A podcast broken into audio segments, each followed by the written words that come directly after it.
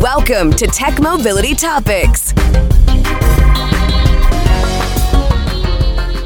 If you're just joining us, this is the Tech Mobility Show, formerly known as Roadworthy Drive. Welcome. Over the last 20 years, much of rural America has seen an explosion in the growth of wind farms and acres of solar panels, especially in America's heartland. And I can certainly speak here in the upper Midwest where it's literally been an explosion. That explosion, in fairness, has allowed our public, our power utility to be almost 90% generative of renewable, renewable energy, with them to be 100% in the next few years and to be you know, carbon neutral by 2050. So they're on track.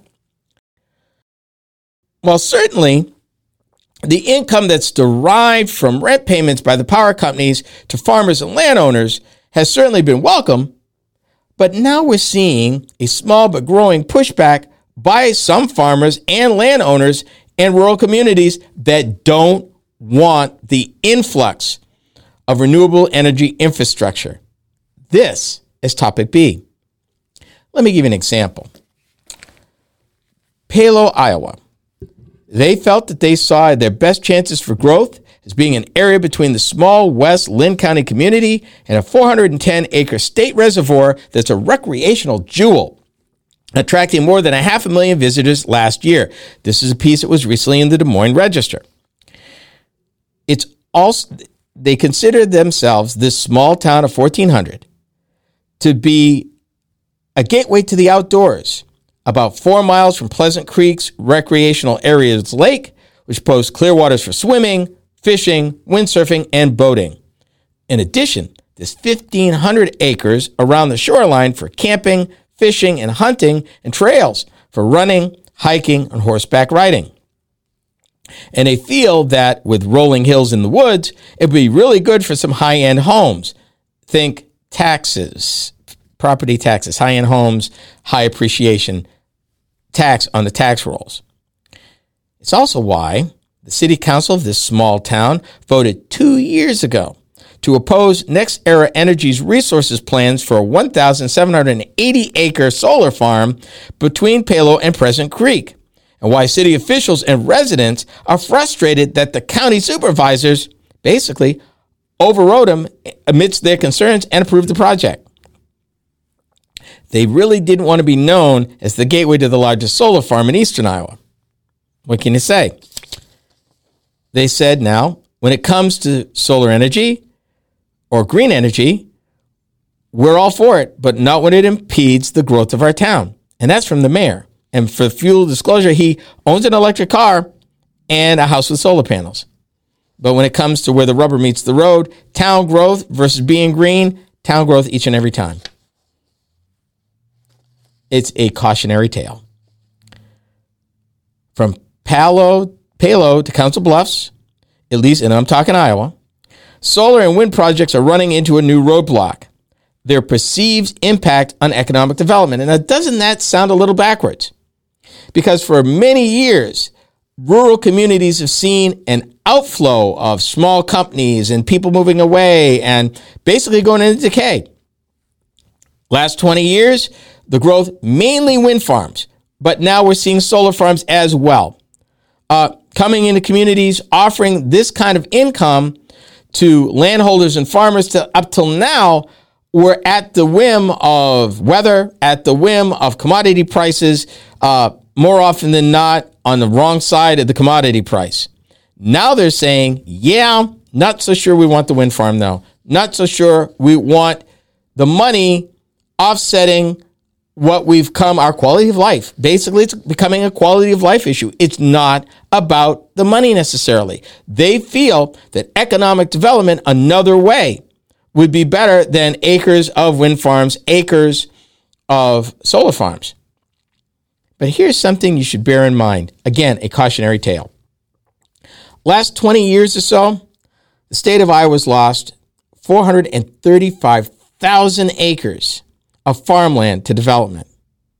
Now, unlike solar uh, panels, which those fields can be returned to uh, agriculture over a couple of decades and can coexist with agriculture. We've done articles, we've talked about stories here where they call it uh, agrivoltaic farming and looked at growing crops in and around solar farms. In the case of wind farms, farmers can still farm the land around them. typically corn and soybeans. These are not high input crops. You plant them, you check them for you you know spray for weeds. Pretty much it till it's time to harvest them. They don't have to be out there all the time. Again, you don't lose the ability. However, once it goes to development for housing development or whatever, that land is gone and you don't get it back. Now, what's going on is these people who are having a uh, problem with these uh, new developments, they're not just being vocal, they're going to court. And this pushback comes as Iowa's largest utilities plan to invest heavily in renewable energy to meet their climate goals. Alliant Energy proposes to spend almost a billion dollars to buy those NextEra projects near Palo and then to develop 200 more megawatts of solar capacity. MidAmerican Energy, which is the utility here in Des Moines, wants to spend nearly $4 billion on wind, solar, and other renewable energy generation, as well as battery storage installations for when the wind isn't blowing or the sun isn't shining. Does this sound familiar, folks? It's actually it is actually a uh, strategy and a belief that people have known for years. It's called "not in my backyard." Coal plants, uh, rail lines, prisons, uh, other mining development. You know, we want the benefits, but not here. Take them somewhere else. We don't want them. But yeah, you can bring that power over here, though. We'll take that. People, this stuff has to happen somewhere and as opposed to a coal plant, a natural gas plant, fracking, mining, a whole bunch of other things that are definitely worse for the environment and worse for an economy, particularly when they're played out. Renewables doesn't seem to be all that bad. However, while Alliant wants to buy the projects near Palo, which would the larger of which would include 75 megawatts of battery storage, it asked the Iowa Utilities Board to approve it, but the regulators said no. In December, the utility board agreed to reconsider its decision.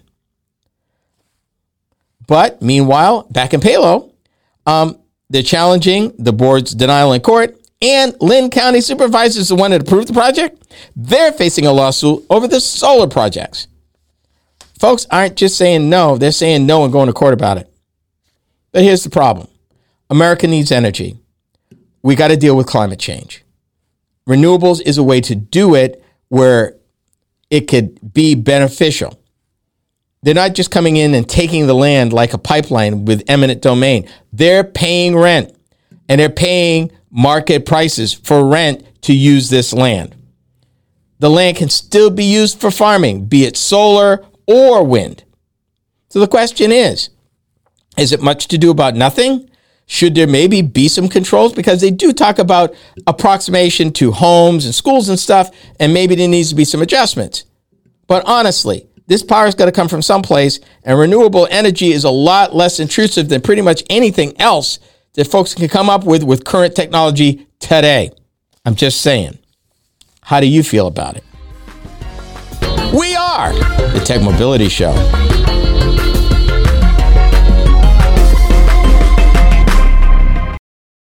Did you know that you could still listen to past shows of Roadworthy Drive? Ken Chester here. With the change to the Tech Mobility Show, we've taken steps to maintain our vast library of past shows for your listening pleasure. Whether you want to listen to 1, 10, or 50 of our 1,000 shows, we got you covered. Be sure to visit roadworthydrive.buzzsprout.com or roadworthydrivemoment.buzzsprout.com and subscribe. There's no recurring commitment and you can opt out at any time. We set the price super low so that access to the shows is easy and carefree. Thank you so much for your support.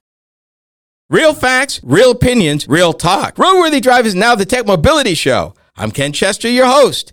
Every week, I delve into the current trends and topics that impact you when it comes to mobility and technology. Things are changing fast, and I cover these topics in a way that's easy to understand. By tuning into the Tech Mobility Show, you can keep informed about the latest happenings with self driving vehicles, auto finance, electric airplanes, and more. That's the Tech Mobility Show, heard each week on this very fine radio station. These days, everybody wants to be social, and we're no exception. Hi, I'm Ken Chester, host of the Tech Mobility Show. We get to share additional content that you won't find on the show Facebook, Instagram, Twitter, and even TikTok. Yeah, we're there. You can find us at Tech Mobility Pod on Twitter and at the Tech Mobility Show everywhere else. Check us out and be sure to follow us.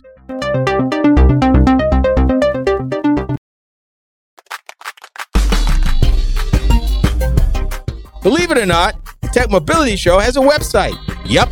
Combined with all the other ways you can interact with us, our website is a great place to start. Learn more about the host, find us in the news, and even check out where you can hear our programs across the country on the radio. I know, right? Our website is a great place to learn more about us and our programming.